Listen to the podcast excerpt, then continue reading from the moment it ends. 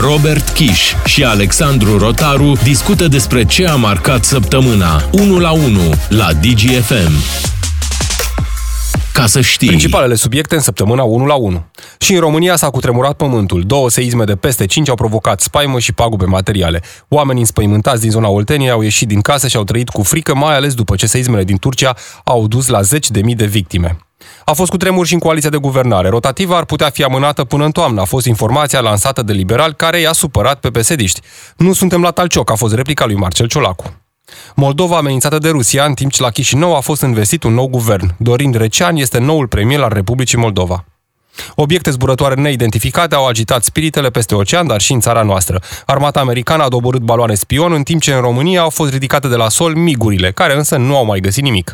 Săptămâna unu la unu la Digi F M, ca să știi. Salutare tuturor! Ca de fiecare dată, la final de săptămână ne uităm peste cele mai importante subiecte care au marcat zilele care tocmai au trecut. Alături de mine, Alexandru Rotaru. Salutare, Alex! Bine te-am regăsit! Astăzi vom discuta primul subiect care până la urmă a băgat cumva spaimă în locuitorii din zona Olteniei în principal, pentru că vorbim de două cutremure de peste cinci pe scara Richter, cutremure care s-au resimțit în zona Gorjului, Hunedoarei, dar și în Bulgaria și în Serbia. Au fost cutremure de o magnitudine destul de mare, cutremure de suprafață, dar care uh, au venit uh, imediat sau la câteva zile distanță de la tragedia din uh, Turcia și inevitabil ne-a dus pe toți cu uh, gândul la ce ar putea să se întâmple în cazul unui uh, cutremur de o magnitudine mare. Uh, oamenii, evident, uh, speriați uh, au ieșit din casă, au fost și pagube materiale. Am văzut în special în municipiul Târgu Jiu, primăria a fost ușor afectată de aceste seisme, replici foarte multe, peste o sută de replici ale celor două seisme și, evident, se pune din nou aceeași întrebare pe care ne o punem de fiecare dată. Cât de pregătită este țara noastră în cazul unui seism de o, o mare magnitudine? Din păcate, risc să cred în momentul acesta, la cum arată situația în România, că se va întâmpla ca de fiecare dată în cazul unei tragedii în România. Atunci când se întâmplă o tragedie în România, avem de toate, dar ne ia prin surprindere și pe nepregătite. Înțelegem că premierul a anunțat înființarea unui comitet pentru situațiile de cataclism seismologic și așa mai departe. Partea foarte proastă pentru autorități și foarte proastă pentru noi, pentru românii de rând, este că seismele au acest atribut extrem de nefast al neprevăzutului. Nu știi niciodată când te va lua prin surprindere un seism, motiv pentru care în toate țările civilizate există comitete și comitețuri care chiar funcționează și care pregătesc populația, clădirile, spațiile necesare în cazul unui cataclism din punct de vedere seismologic. Am văzut Turcia, una dintre țările cele mai uh, prielnice pentru marea corupție, trăiește din păcate tragedii pe care nu ar trebui să le mai vedem în secolul douăzeci și unu. Sunt mult prea multe zeci de mii de morți, pentru că, ferm convins sunt acum și din ce au spus autoritățile, a fost foarte multă șpagă la mijloc. Adică s-au dat bani cu nemiluita pentru ca unii sau alții să închidă ochii la un document sau altul. A astfel... fost chiar la nivel guvernamental această șpagă, da, cumva legalizată, pentru că s-a făcut un fond în care se cotiza și dădeau bani tocmai cei care nu aveau, dezvoltatorii imobiliari, nu, care nu aveau clădirile în ordine. Îngrijorarea mare pe care o avem acum, mai ales după seismele din zona Gorjului, este câtă certitudine avem că nu s-a întâmplat aceeași schemă și în România. Sau mai bine spus, câtă certitudine ar trebui să avem, pentru că astfel de lucruri uh, sunt cunoscute în întreaga lume. Mai ales în România, o patrie a atențiilor și a mulțumirilor uh, conjuncturale. Cele două seisme care au avut loc uh, în zona Olteniei din România au scuturat puțin așa autoritățile și oamenii care au început să ceară investigații și rapoarte în urma lor. Am văzut cât de multă panică a fost creată de un seism de cinci virgulă cinci pe scara Richter, sau cinci virgulă șase pe scara Richter. Imaginați-vă ce s-ar putea întâmpla în cazul unui seism de peste șapte. Și nu mă refer aici doar la zona Gorjului, o zonă care s-a trezit acum la realitate, s-a trezit la, la activitate, pardon, după o lungă perioadă în care nu au fost activități seismice importante acolo. Ne anunțau cei de la Institutul pentru Fizica Pământului și pentru Seismologie că avem seisme cum n-am mai avut în ultimii două sute de ani în zona respectivă. Da, eu de obicei că... erau în zona Vrancei, acolo da. aveau loc uh, astfel de cutremure. Și am văzut uh, cât de multă panică a creat uh, evenimentul de acolo. Am văzut inclusiv clădiri crăpate, clădiri care au fost consolidate recent de altfel și mă întreb cum s-a întâmplat de că, faptul că avem clădiri consolidate recent, care... Au, au avut de suferit în urma unui seism relativ mic pe scara Richter, adică nu este un seism important. Întrebarea majoră pe care o avem este cât de pregătită este România în cazul unui cataclism puternic. Mă refer aici la capitală, care ar fi principala sursă de pagubă și de morți, din păcate, pentru că asta este realitatea. Câte consolidări s-au făcut în ultima perioadă în România, puțin știm și puține am văzut. Câte adăposturi în caz de urgență avem, puțin știm și puține am văzut. Ceea ce știm sigur este că România face parte din mecanismul de protecție europeană care ar fi activat în caz de cataclism. Dar cât de oportun este să te bazezi pe ceilalți într-un moment de criză, e o întrebare... la care ar trebui să ne răspundă guvernul. Guvernul momentan încă nu ne-a răspuns. Face o analiză, probabil ne spune că avem mecanismul respectiv la care putem apela în orice moment. Dar, până la răspunsul partenerilor europeni, ce face România? Asta e întrebarea. Ce a făcut România și ce n-a făcut România? Cred că da, cea mai bună întrebare este ce a făcut România până în punctul în care, Doamne ferește, ajungi să te confrunți cu o astfel de situație limită, pentru că evident, vorbim noi, presa, autoritățile de atâția ani și ani despre necesitatea de a consolida clădirile cu risc seismic și a, acum ne referim strict poate la București, dar situația este generalizată la nivelul întregii țări.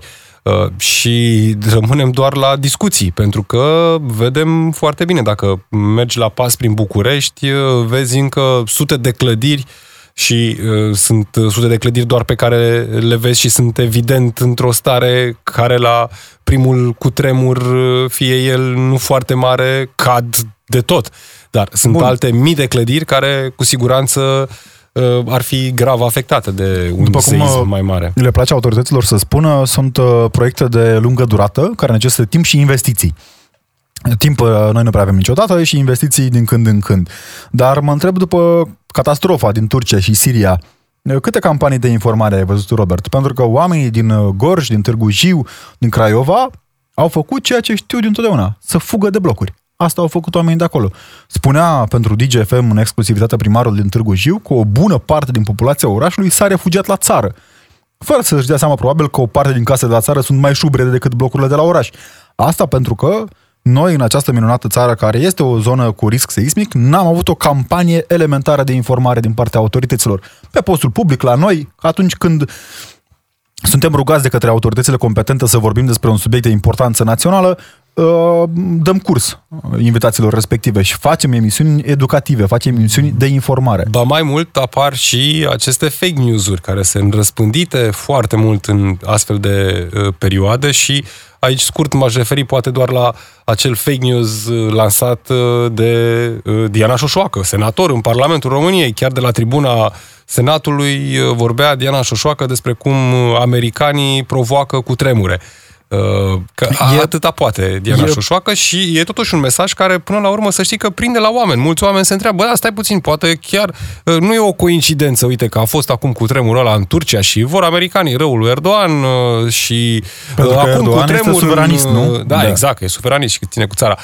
Și acum cutremurile astea în România poate nu e o coincidență dacă cineva provoacă aceste cutremure. Ei bine, trebuie să știți cu toții că aceste cutremurile nu pot fi provocate, la fel cum cutremurile respective nu pot fi prevăzute, pentru că și, și asta am tot văzut-o răspândită pe rețelele sociale, cum un cercetător, nici nu știu cum să-i spun, a prevăzut cutremurul din Turcia cu câteva zile înainte da. ca acela să aibă loc. Marele cercetător din, din Olanda, cercetător, uite că nici n-am reușit, pentru că mi-e greu să-i spun așa omului respectiv. Avem celebrul sistem HAARP, nu? Care acționează, care apare de fiecare dată în discuție atunci când se întâmplă să plouă puțin mai tare, să fie un cataclism sau să avem un fenomen meteo extrem. Pentru că ne place să găsim vinovați, puteri supranaturale și forțe abstracte care dirigează și care pun la punct pe cei neascultători. Cred eu că Erdoğan este unul dintre principalii vinovați. Să ne uităm de când conduce Erdoğan Turcia. Erdoğan este la putere în Turcia de peste șaisprezece ani, este la putere în Turcia de mult prea mulți ani încât să nu știe de astfel detalii. Și mă gândesc că în loc să fie preocupat să schimbe Constituția țării și să-și mai asigure un mandat, că tot urmează alegerile și la el, poate că ar fi fost o idee bună să se uite puțin peste ce se întâmplă în guvernul condus de el, de fapt și de drept. Pentru că nu ai cum să construiești atât de mult fără ca cineva să te tragă de mânecă și fără ca să te întrebe despre ce faci tu acolo. Mai ales că băiatul respectiv era unul dintre cei mai bogați dezvoltatori, cei mai bogați oameni din Turcia, dezvoltatorul respectiv, și știm foarte bine, la fel ca în România și în marea parte a țărilor lumii, oamenii cu foarte mulți bani sunt parte directă sau indirectă a politicului. Acela este un răspuns pe care ar trebui să îl caute suveraniștii din România. Până a găsi explicații la extraterestri și la O Z N-uri, ar trebui să ne mai întrebăm încă o dată cât de mult au făcut autoritățile pentru a garanta faptul că nu vom muri în masă în cazul unui cataclism natural. Repet, cinci virgulă patru, cinci virgulă șase, cinci virgulă șapte, acolo în zona, în zona acestui, acestei intensități a situat seismul din zona Gorjului și a provocat foarte multă panică. Or, panica este un atribut al persoanelor care nu știu despre ce este vorba sau nu știu cum să reacționeze în momentul respectiv. Am văzut câteva comunicate obosite venit d- după aceea, în care nu s-a spus prea mult despre ce și cum. Dacă tot avem, nu știu, poliția locală care păzește pasajul de la Unirii, să păzească și clădirile care sunt într-o stare degradată, avansată de degradare, ca să ne spună, domnule, când intri în bloc acesta, știi că îți asumi riscul să mori în cazul unui seism. Tot avem prea mulți polițiști locali care stau și păzesc parcările în București. Concluzia ar fi că avem nevoie, în primul rând, de un plan foarte bine pus la punct al autorităților în cazul unui cutremur de o magnitudine mare, dar înainte de orice plan e nevoie ca autoritățile statului să se uite mai atent pentru, pe, peste consolidarea clădirilor cu risc seismic. Cutremur a fost și pe scena politică, acolo unde, în coaliția de guvernare, au apărut discuții despre amânarea rotativei. Vorbim imediat. Săptămâna unu la unu cu Robert Chiș și Alexandru Rotaru la Digi F M. Ca să știi. A fost cutremur și în coaliția de guvernare, rotativa ar putea fi amânată până în toamnă. A fost informația lansată de liberali, o informație care i-a supărat pe pesediști. Nu suntem la Talcioc, a fost replica lui Marcel Ciolacu. Ei bine, hai să punem puțin în context, Alex, motivul pentru care liberalii au lansat această informație. Oficial, e nevoie de stabilitate în România, în cazul în care Federația Rusă lansează o nouă ofensivă în Ucraina. Ok. Neoficial are legătură cu mandatul domnului ministru de interne Lucian Bode, căruia i-a cerut cumva mai direct, mai indirect președintele să facă un pas în spate după scandalul de plagiat. A spus Lucian Bode că nu face un pas în spate pentru că ar da apă la moară opoziției care a folosit politic subiectul respectiv și cumva se punea problema ca la momentul rotativei să aibă loc această schimbare în guvern, inclusiv schimbarea ministrului de interne. A apărut informația lansată de la Palatul Victoria că această rotativă guvernamentală ar putea fi amânată până în toamnă. Evident, socialdemocrații și mai ales Marcel Ciolacu, care deja cred că se visează în fiecare seară în scaunul de la Palatul Victoria, nu au fost de acord. Mă întreb, în primul rând, la ce se gândea domnul ministru Bode, că va face opoziția, o va folosi din punct de vedere academic, ce vor face cu această problemă pe care are domnia sa din punct de vedere a dezbaterilor internaționale și a conferințelor pe teme de securitate energetică. Cam asta era zona în care voia să ajungă domnul Bode. Onest vorbind, opoziția trage de un subiect cât poate aia de mult, mai ales că este un subiect pe care liberalii însă și s-au cățărat atât de mulți ani. Ne aducem aminte că, care a fost sloganul domnului președinte în campania din două mii paisprezece, care a fost leitmotivul discuției în dezbaterea cu domnul Ponta, tocmai acuzația de plagiat. Liberalii și-au construit un președinte și un partid pe ideea de antiplagiat. Pare că acum nu mai sunt atât de afectați, însă și de... Nu contează că, să zicem, ipotetic vorbind, că există o concluzie clară a Comisiei de Etică din U B B. Însă și suspiciunea de plagiat dintr-o lucrare, o suspiciune întemeiată, ar obliga orice fel de politician demn din Uniunea Europeană civilizată să se autosuspende. După care, în funcție, dacă, în funcție de dacă se adeverește sau nu suspiciunea, revine în funcție sau pleacă mai departe. Pleacă mai departe, adică în altă parte în viață.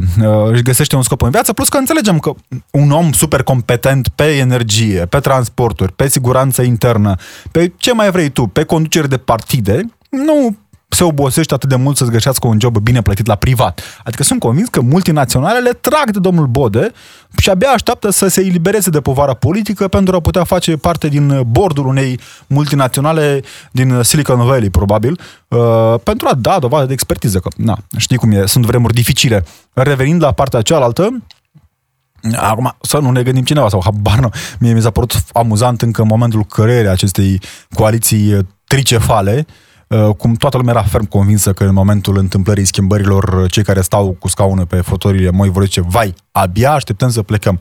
Ce bine că ne-ați adus aminte că în mai se întâmplă uh, rotativa, rotația, că altfel deja ne și plictisisem aici, adică nu ne place să avem acces la putere, nu ne place să avem acces la fonduri. Domnule Ciolacu, uite aici covorul roșu, te poftim, intră în Palatul Victoria, pentru că eu, subsemnatul Bode și eu, subsemnatul Ciucă, vreau și vrem să plecăm mai repede. Da, au spus-o de fiecare dată că e o înțelegere politică parafată printr-un acord politic, o înțelegere care va fi respectată. Nu... Cu siguranță va fi respectată, pentru că altfel România va intra într-o criză politică din care nu va ieși prea curând. Plus că vorba ascultătorilor noștri de la radio, de ce s-ar certa când așa își asigură accesul la bani? E formula prin care toată lumea care trebuie primește bani, primește cât trebuie și primește când trebuie. Problema este cu acești oameni care fac parte din specia uh, nevertebratelor, probabil. Știi, există acele lipitori care sug sânge și dacă nu o sesizezi la timp, uh, riști să ai foarte multe probleme de sănătate. Uh, e o nevertebrată, practic. Uh, sunt o E o categorie de oameni care se comportă la fel, prind o poziție prin care își pot uh, manifesta uh, influența în zona politică privată și nu doar, și atunci când vine cineva și încearcă să desprindă ființa respectivă de pe corpul tău ca să nu-ți mai facă rău și nu-ți mai sugă sângele, chestia aia și da, fige poate tentaculele. Nu sesizăm, poate nu sesizăm noi cât de mult bine ne fac. Dar nu mă referam la domnul Bode, doamne ferește. Nu, dar nu doar, în ziceam... general așa, la politicieni, că știu că te referi la această categorie a politicienilor, da, care se lipesc de un scaun și să cred pe viață. Păi, hai să facem o trecere în, în revistă, Robert, foarte pe scurt. Am avut mari politicieni, fără a-l băga pe domnul Bode în această categorie. Năstase Dragne, Tăricianu, orice fel de mare politician care a ajuns mare cândva în România. Băsescu, chiar. Care în momentul în care a venit cineva și le-a tras puțin scaunul de sub ei, au legat, știi, sfoarele de siguranță pe care le leagă oamenii când transportă ceva pe mașini? Ei, au luat două sute de mii de sfoare din acele, chinje, și s-au legat de scaunul respectiv. Și cam toți au plecat mai uh, departe în viață, unii dintre ei puțin mai departe, adică până la Jilava, alții dintre ei nu chiar atât de departe, dar uh, foamea aceasta de putere și nebunia puterii e foarte greu lecuibilă în România. Domnul Năstase, domnul Ponta, domnul Băsescu, domnul Dragnea, unii dintre ei au fost plecați de pe scaun cu duba, cu girofar, alții dintre ei au încercat să facă tot ce le stă în putere pentru a mai avea puțină putere. Adică au făcut partidulețe, partiduțe, au făcut campanii, au făcut atacuri, pentru că probabil e această boală și mania puterii. Și nu prea pare că suntem țara în care politicienii ajunși în vârful partidelor își dau seama că nu e pe vecie. Și nu merg mai departe decât de AUR sau U S R chiar. avem pe domnul Drulă, care a dat cu ranga în partidul respectiv suficient de mult încât să ajungă șef la partid. Sau domnul Barna, care a dat cu ranga fără prea multă rușine în pălăria domnului Nicu Șordan ca să ia partidul. Iar domnul a, Simion de la AUR, în momentul în care a simțit că îi suflă cineva scaunul de sub a, șale, a dat cu ranga încât din a, formațiune condusă de copreședinți, bicefală, s-a ajuns la formațiune condusă de a, un președinte, unicefal și nu știu cât de cefal acolo e cazul, dar mă rog, alt subiect. Asta este a, zona de funcționalitate a politicienilor din România, din păcate. Revenind la rotativa guvernamentală, în mod normal, aceasta ar trebui să se întâmple în luna mai, adică undeva în luna iunie, cel târziu, să avem un nou premier la Palatul Victoria, un nou guvern, probabil se vor schimba mai mulți miniștri în cabinetul condus de Marcel Ciolacu, desigur, dacă se va ajunge în punctul respectiv. Acum mă întreb oare dacă va fi o discuție serioasă în coaliție și dacă liberalii vor veni cu această propunere oficială în coaliție, pentru că momentan e o informație lansată pe surse, poate și pentru a testa apele. Dacă vor veni oficial în coaliție și vor cere amânarea rotativei guvernamentale, crezi că se va ajunge la ruperea coaliției? Cred că P S D-ul este un partid mult prea mare, cu prea mulți oameni care au nevoie de bani. Mă refer aici la da, au primari. Acces la bani, adică au, sunt... dar altfel îi cer când scaunul e ocupat de premierul tău, de premierul Roșu. Pentru că e și ideea asta de, domnule, Partidul Social-Democrat s-a jertfit, a căutat în rândul academicienilor proprii oameni de cultură și știință și a dat țării un premier de anvergură. Altfel te duci tu ca primar din uh, orice comună din România, la Tantileana, să-i ceri încă o dată votul spunându-i că partidul tău are premierul, pentru că acest calcul a P S D-ului nu este unul întâmplător, cu siguranță. Și știm cât de mult contează când tu ești în campanie electorală și te duci din poartă în poartă și spui că am premierul, care la țară în România este acest garant al ajutorului social, al drumului, al becului, al scaunului din școală, a ce vrei tu. Că așa, din păcate, se treaba în România. Motiv pentru care treaba asta cu amânarea rotativei, rotației guvernamentale, mi se pare cumva o fantezie umedă acum a unor politicieni. Poate că se va ajunge la o înțelegere pe care noi nu o vom afla niciodată și atunci se va face o concesie într-o parte și în alta. Dar revenind puțin la teoria anterioară, nu cred că P S D-ul își permite în momentul ăsta să pară partidul care face concesii față de dușmanul de moarte și de partid veșnic, nu? Vorbim și despre politica din Republica Moldova, acolo unde a fost instalat un nou guvern. La Digi F M sunt Robert Chiș și Alexandru Rotaru în săptămâna unu la unu. Ca să știi, Republica Moldova are un nou guvern, guvernul Recean. Asta după ce uh, Chișinăul a fost amenințat din nou de Moscova uh, și după ce au apărut informații în legătură cu o posibilă lovitură de stat. Haideți să le luăm pe rând. Alex, un nou guvern în Republica Moldova, după demisia Nataliei Gavrilița, iată, acum Republica Moldova are un nou premier. Cu această ocazie am mai aflat câteva lucruri, pentru că în marja învestirii noului guvern a dat și un interviu președinta Republicii Moldova, Maia Sandu, care a spus că nu vrea să candideze pentru nicio funcție în România. S-a tot vehiculat mult despre cum Maia Sandu ar putea să candideze la alegerile prezidențiale din două mii douăzeci și patru, pentru că are și cetățenie și acest lucru îi permite să candideze.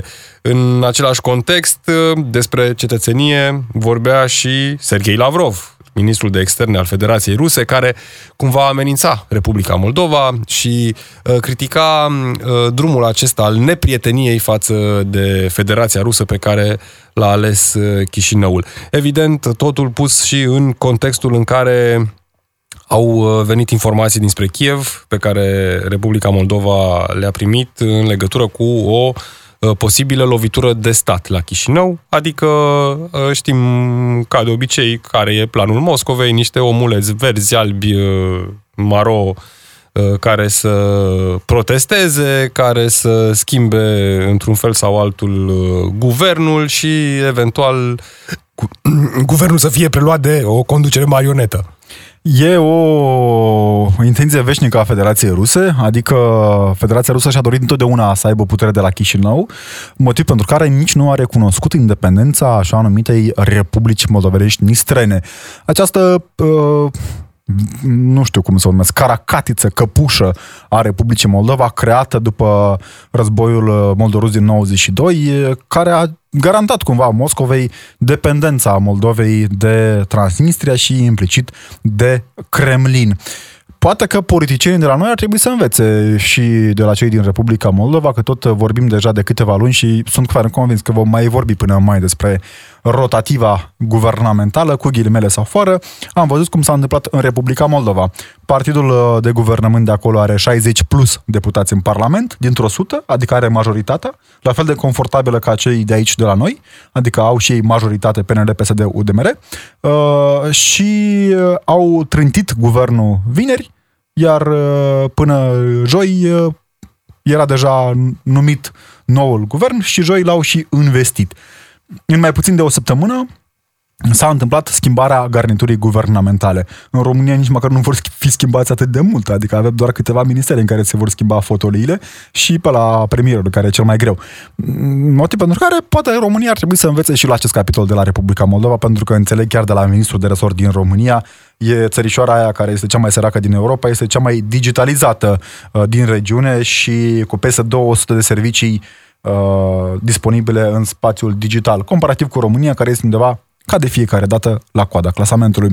Acum, în ceea ce privește amenințările Federației Ruse, din păcate, foarte multe dintre ele nu sunt doar amenințări verbale pe care le perorează Lavrov sau Zaharova sau Peskov sau chiar Putin, pentru că aceștia își pierd din influență în spațiul ex-sovietic, în spațiul ex-imperial și nu își permit în fața publicului intern încă o înfrângere. Pe de altă parte, vedem cum Moscova are câștiguri teritoriale din ce în ce mai insignifiante în Ucraina și pierderi umane covârșitoare. Atunci, probabil pe un calcul simplu de cost-beneficiu, se gândesc că investirea în niște omuleți verzi, niște băieți deștepți care să vină într-o parte sau în alta, cum ar fi Muntenegru, Serbia, Belarus și alte țări prietenoase, e mult mai eficientă decât uh, spargerea apărării în Odessa și uh, trimiterea tancurilor către Republica Moldova prin Transnistria. Motiv pentru care e și aceasta o ecuație, uh, varianta în care Rusia dorește o răsturnare a puterii de la Chișinău prin violență în stradă, prin luare de ostatici, ceea ce este extrem de grav, și prin atacarea uh, clădirilor guvernamentale. Este parte din planul pe care l-a descoperit, din fericire, Ucraina și pe care l-a prezentat în detaliu Maia Sandu. Poate de aici nevoia unui guvern condus de un fost uh, om de interne, a fost uh, la conducerea Ministerului de Interne pentru mulți ani în Republica Moldova, cunoaște foarte bine și factorii decizionali din uh, Transnistria, cunoaște foarte bine și uh, e într-o legătură puternică cu minoritățile naționale de acolo, care poate uneori sunt nemulțumite de politicile Chișinăului, mă refer aici la găgăuzi și la, uh, ruși, uh, din, uh, la rușii din Republica Moldova, și atunci pregătirile pe care le face și demersurile pe care le face Republica Moldova în acest sens, sper eu, să garanteze continuarea drumului pro-european și pro-civilizație a Republicii Moldova. Evident, au venit toate aceste decizii care se iau la Chișinău într-un, într-un context complicat, într-un context în care la granițele Republicii Moldova are loc un război, într-un context în care criza energetică e una care afectează grav vecinii noștri de peste Prut și într-un context în care Republica Moldova are nevoie de sprijinul României și de sprijinul Uniunii Europene. Un guvern pro-european care continuă parcursul pe care l-a avut și guvernul anterior, un guvern care nu schimbă foarte mult nici din programul de guvernare al cabinetului anterior și nici garnitura de miniștri din cei cincisprezece miniștri ai noului guvern, practic zece sunt miniștri care s-au regăsit și în cabinetul Nataliei Gavrilița. Avem, important de spus, avem un ministru, un minister nou, Ministerul Energiei, pentru că Republica Moldova, aici e un alt detaliu extrem de important, Republica Moldova a investit guvernul Gavrilița în două mii douăzeci și unu, când nimeni nu se gândea că un scelerat de la Kremlin va porni un război în Europa anului două mii douăzeci și doi. Guvernul Gavrilița este un guvern care a avut foarte mulți profesioniști acolo, dar care cu siguranță nu erau aleși într-o situație de război sau nu erau aleși și pentru o situație de război. Acum, după crizele cu care s-a confruntat Republica Moldova, s-a preferat crearea unui minister al energiei care să se poată dedica exclusiv acestui domeniu, pentru că ceea ce a condus fostul ministru Andrei Spânu era un mamut pe care cu siguranță nu l-a putut ține în frâie și care l-a depășit cu desăvârșire pe, pe Andrei Spânu, pentru că era Ministerul Dezvoltării, Infrastructurii și Energiei, cele trei domenii vitale pentru orice țară din Europa. Cu o zi înainte de votul de investitură, șeful diplomației ruse, Serghei Lavrov, s-a arătat deranjat de orientarea pro-europeană și pro-occidentală a Republicii Moldova. Spunea Lavrov că în Republica Moldova se fac apeluri pentru alegeri anticipate, iată, cumva poate și pus în contextul omuleților verzi de care vorbeam anterior, și uh, mai spunea acesta că uh, nouă rușilor, desigur, nu ne face absolut nicio plăcere ca această țară prietenă să fie folosită în scopuri antirusești. Bun, o țară prietenă, în momentul în care te numește Lavrov prieten, mai bine fugi cât mai departe, sau că na, te numește Putin prieten. Bă, e foarte amuzant cum Lavrov vorbește despre alegeri anticipate în condițiile în care alegerile din Federația Rusă nu cred că au fost vreodată libere, dacă mă întreb pe mine, iar mascarada alegerilor din ultima perioadă, cu coșuri de urne de vot în portbagajul mașinii, în toalete, oriunde te prindea, acolo votai. Uh, nu, nu conta unde ești, încotro mergeai, te prindeau cum te prinde, cum te ștampilează, vorba aia. Uh, a Asta e democrația din Federația Rusă, adică nu a fost niciun moment de uh, democrație acolo, nu a fost niciun moment de libertate. Lavrov vrea o țară vasală, vrea o țară care să se supună în totalitate ordinilor Moscovei, așa cum a făcut Dodon, spre exemplu, care n-a avut nicio problemă să vândă sectorul energetic, să îngenuncheze și mai mult Republica Moldova Federației Ruse și așa mai departe.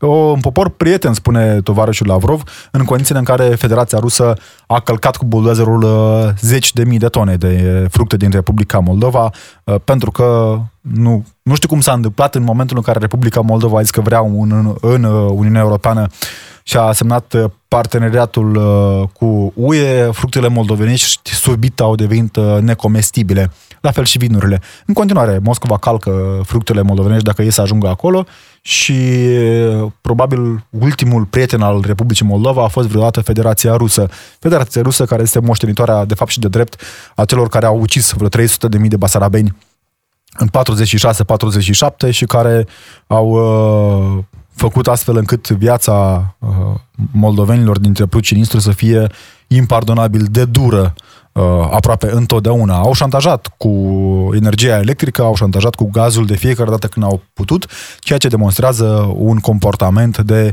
stăpân, de proprietar, de sclavi. Asta vrea Putin din moldoveni, vrea niște oameni obedienți care să îi se supună în totalitate și care să nu îndrăznească, să se gândească vreodată că ar exista și alte realități față de cele pe care le propune Federația Rusă.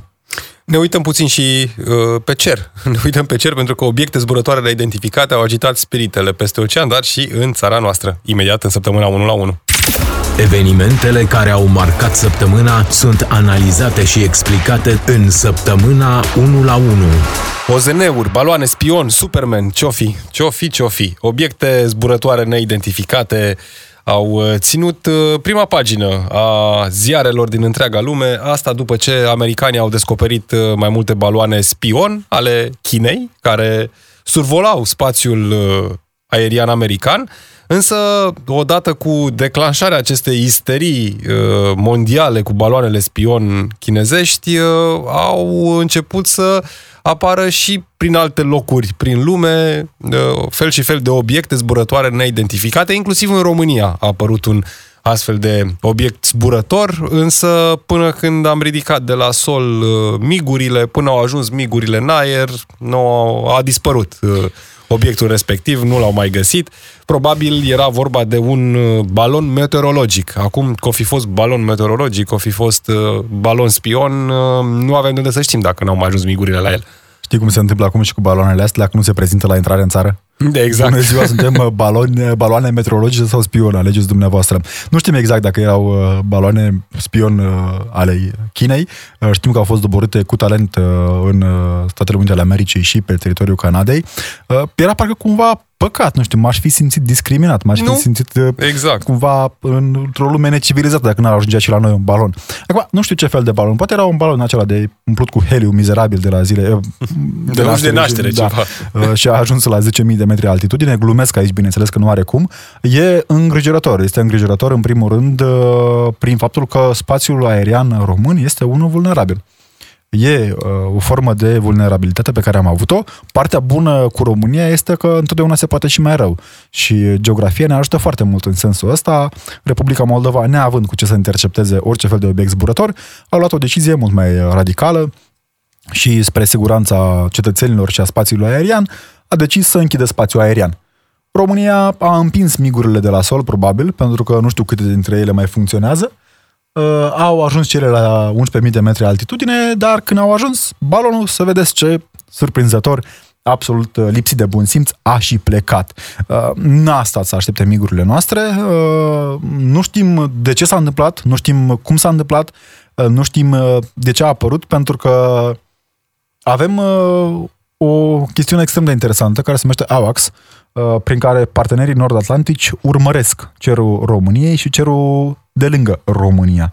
Mă gândesc că acele avioane super tehnologizate și super dotate ale partenerilor NATO au înștiințat partenerii români din timp că există o chestie care are traiectoria care vine către România. Rare ori se întâmplă, mai ales ca baloanele meteorologice să-și schimbe traiectoria la nouăzeci de grade într-un timp extrem de scurt și să violeze spațiul aerian a unei țări sau alte. În ceea ce privește partea americană, într-un punct în care șeful NORAD spunea că pot fi și O Z N-uri. Dar adevărul e vorbind că atunci când nu știi ce e pe cer, îi zici obiect zburător neidentificat. Adică inclusiv o pereche de, nu vreau să dau exemple neavenite, un tricou pe care ți le-a vântul de pe sârma de afară vara, dacă nu îl recunoști, îl numești obiect zburător neidentificat. Asta nu înseamnă că e un tricou al extraterestrilor, da. Evident. E o situație amuzantă și îngrijorătoare pe de o parte și hilară pe de altă parte, pentru că se întâmplă cu atâta rapiditate un eveniment după celălalt și explicațiile parcă sunt atât de puține încât plaja oamenilor care vin cu teoriile conspirației e mai aglomerată decât plaja din Costinești vara. Da, chiar mă uitam, cel puțin la televiziunile americane, subiectul balonului spion a fost intens umflat. Dezbătut, a fost umflat, exact. De dimineață până seara, evident, a fost și cu tremurul din Turcia și toate tragediile de acolo au fost unul dintre subiectele principale, dar dincolo de tragedia din Turcia, balonul spion a ținut titlurile buletinilor de știri în permanență și uh, discutau foarte mult despre decizia pe care a luat-o Joe Biden în cele din urmă să îl doboare, acuzații din partea uh, republicanilor că l-a doborât prea târziu, uh, efectiv discuții care la un moment dat te întrebai, da, sunt pe bune, adică era un balon și înțeleg că nu e primul balon care trece pe deasupra Statelor Unite. China făcea asta de mult timp, inclusiv din mandatul lui Donald Trump se plimbau baloanele deasupra Statelor Unite și acum brusc o isterie, doborâm tot ce e pe cer, că e meteorologic, că nu e, că e balon spion, doborâm, gata, de dăm jos. E un subiect de campanie cu siguranță. America se află, America adică S U A, pardon, se află în precampanie. Se află în precampanie și în România. Este această latură comună a tuturor țărilor care au democrație prin ele. În momentul în care ai orice fel de problemă care surescită, care trezește interesul publicului, o exploatezi la nesimțire. Americanii probabil sunt dumnezeii dezbaterilor și a show-ului televizat. Campania electorală la americani este un show televizat. Boxul a fost dus către televiziune într-un mare fel. Fotbal american, dacă nu are parte de spectacol cu, nu știu, Beyoncé și cu altcineva care vine Rihanna, să facă Rihanna, da, să vină să facă uh, dans de Tanganica pe scenă, parcă nu este americanească, nu? Și atunci subiectul acesta a fost exploatat într-o zonă de absurditate, de paroxism aproape, uh, pentru că balonul respectiv nu avea uh, încărcătură explozibilă, nu avea nimic și plus uităm așa cu desăvârșire că suntem în două mii douăzeci și trei, iar densitatea sateliților pe orbita Pământului este atât de mare încât treaba asta cu dirijabilul care merge deasupra țărilor pentru a spiona e abracadabrantă cumva, adică ai un balon spion care bun, poate fi manevrat într-un fel sau altul, dar nu-ți garantează acuratețea informațiilor și a detaliilor pe care le vezi. În schimb, ai sateliți și China, slavă cerurilor, că, na, vorba aia, are mai mult decât îi trebuie, probabil. E un subiect care a surescitat foarte mult și care va surescita în continuare, mai ales că suntem în plin război. Aici e problema.